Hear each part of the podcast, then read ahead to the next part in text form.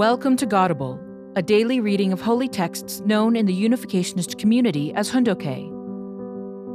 Today we are reading from the Chambumo Gyeong.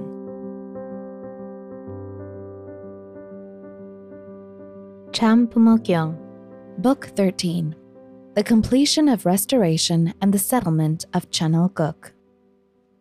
Section 3 The Life of Cheon Il Guk Citizens. Gratitude.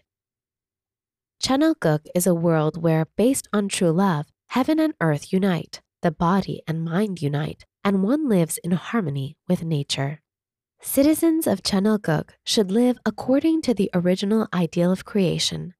They should be able to feel that God is always with them, even while Cheon Il Guk is being built, and that He shares the pleasures and pains of life with them.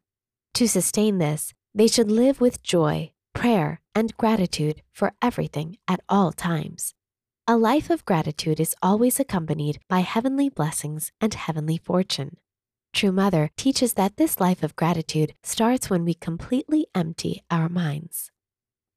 My motto in life is How can I live today with more gratitude than yesterday?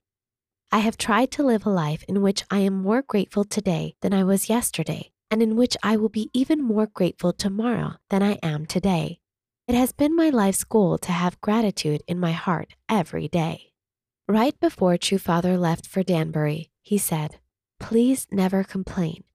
You should be grateful for the position you have been placed in, for when you become completely one through your gratitude, great miracles can take place.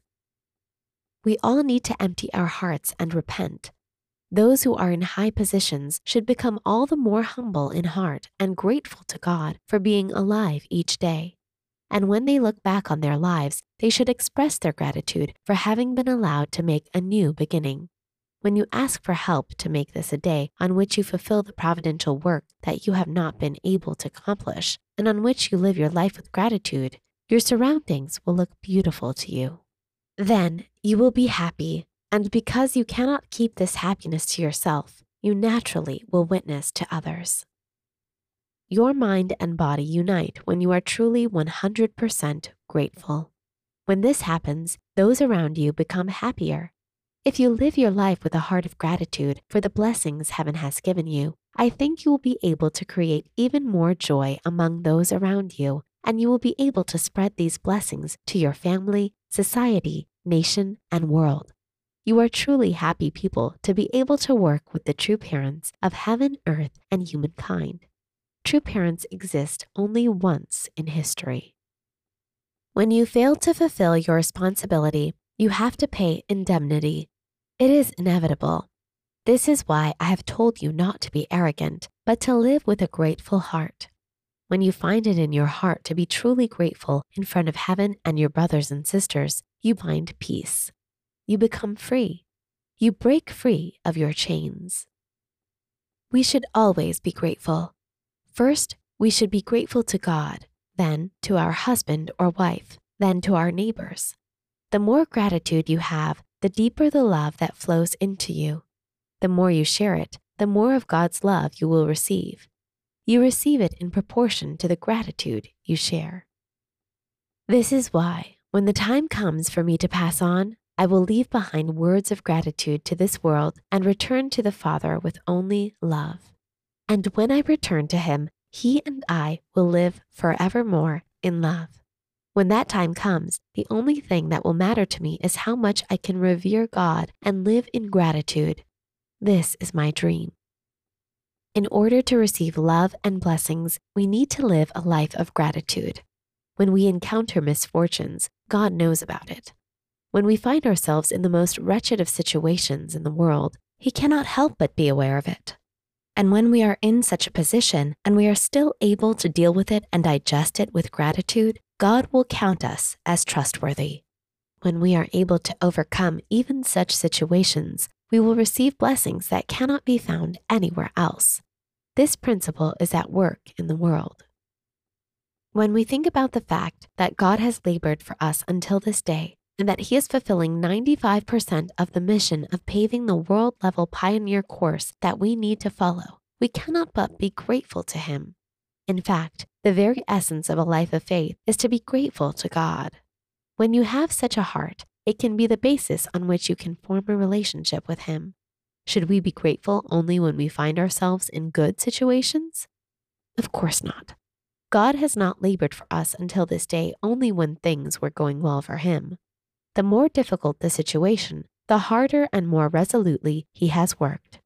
This is why, in order for us to attend God as our Father, we should be grateful to Him for having worked and fought His way through on our behalf.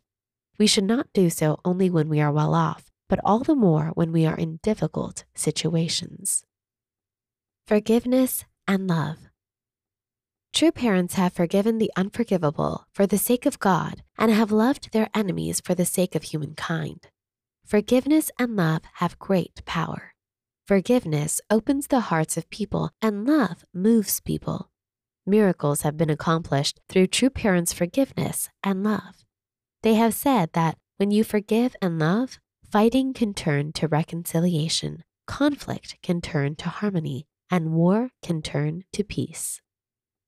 I make it a point to never remember the name of an enemy. After a day, I forget it just like that. I have forgotten them all. This is why I do not have any enemies. When I learned that the sons and daughters of my enemies were starving, I took them rice I had bought for myself and if they could not afford to go to school, I paid their school tuition. Because I have lived my life in such a manner, I have not perished. This is why, when Satan so much as sees my name, he turns the other way. This is the reason the Unification Church is growing and developing. If you were to ask how the Unification Church could develop as it has, despite all the opposition it has endured, the answer is that it stayed true to its principles of righteousness, forgiveness, and love, so God protected it. In short, Satan was not able to destroy us, and we continue to grow and develop because God protected us. When Korea was under Japanese rule, True Father was caught working for the Korean independence movement and was tortured nearly to death. Yet he still prayed for Japan more than anyone else did and loved the Japanese people. This is why there are now many Japanese members in our church. Moreover, our Japanese members are spread out in many nations across the world pursuing NGO activities. After Korea's liberation, True Father went to communist ruled Pyongyang to propagate the word, and while doing so, he was unjustly imprisoned twice.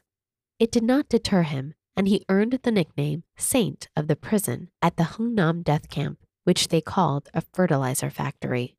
October 14, 1950, was the day on which the North Korean army had decided to execute True Father before retreating, but miraculously, he was able to escape just before his scheduled execution.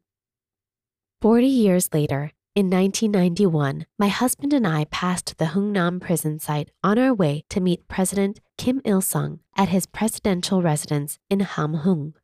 Our hearts were filled with all kinds of mixed feelings.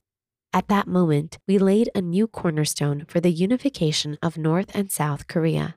We were reminded once again that our Heavenly Parent works miracles in the places where we forgive and love.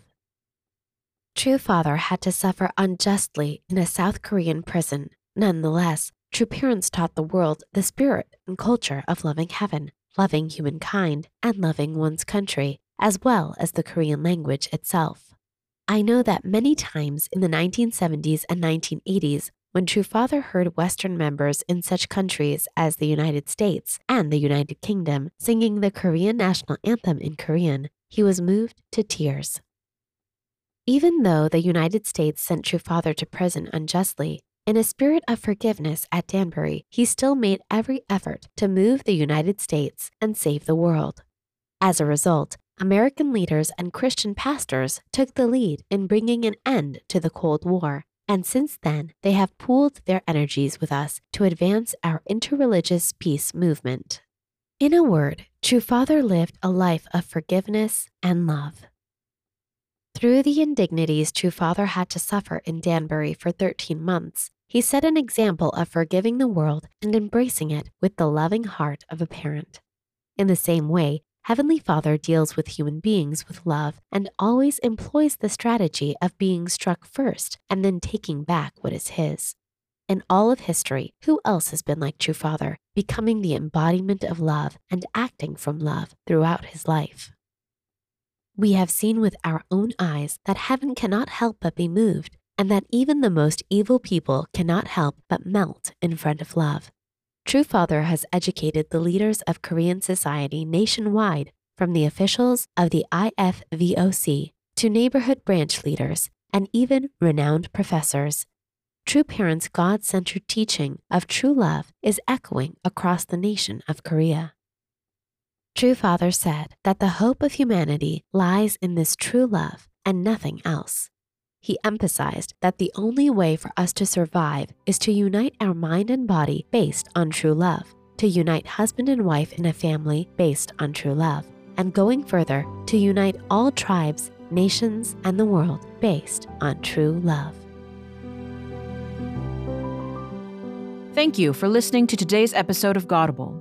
Godable is brought to you by the National Victory Fund and support from listeners like you. To donate, visit godable.org. Thank you.